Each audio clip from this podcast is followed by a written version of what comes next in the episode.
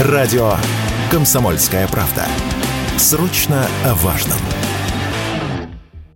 На российском рынке обнаружили большое количество контрафактной черной икры из Китая. Об этом заявили в Союзе осетроводов. По их данным, сейчас доля нелегальной икры оценивается примерно в 40% от общего объема. Так, например, в прошлом году в Россию из КНР было ввезено 18,5 тонн икры осетровых. При этом официально, как китайская икра, она у нас в стране не продается, а перефасовывается и реализуется как отечественная. Об этом радио «Комсомольская правда» рассказал президент Союза осетроводов, владелец «Русский корный дом» Александр Новиков.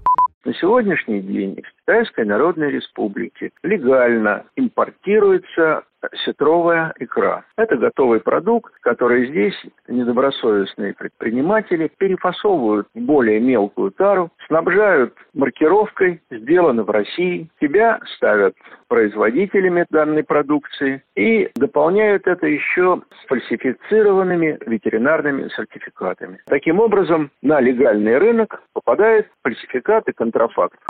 В Россию икра попадает как легально по цене в 200 долларов за килограмм, так и нелегально вдвое дешевле. При этом объем незаконной продукции в полтора-два раза больше. После привоза в нашу страну китайская икра превращается в российскую и продается в несколько раз дороже. При этом качество у икры из КНР гораздо ниже из-за не таких высоких требований к разведению рыбы, рассказал Александр Новиков.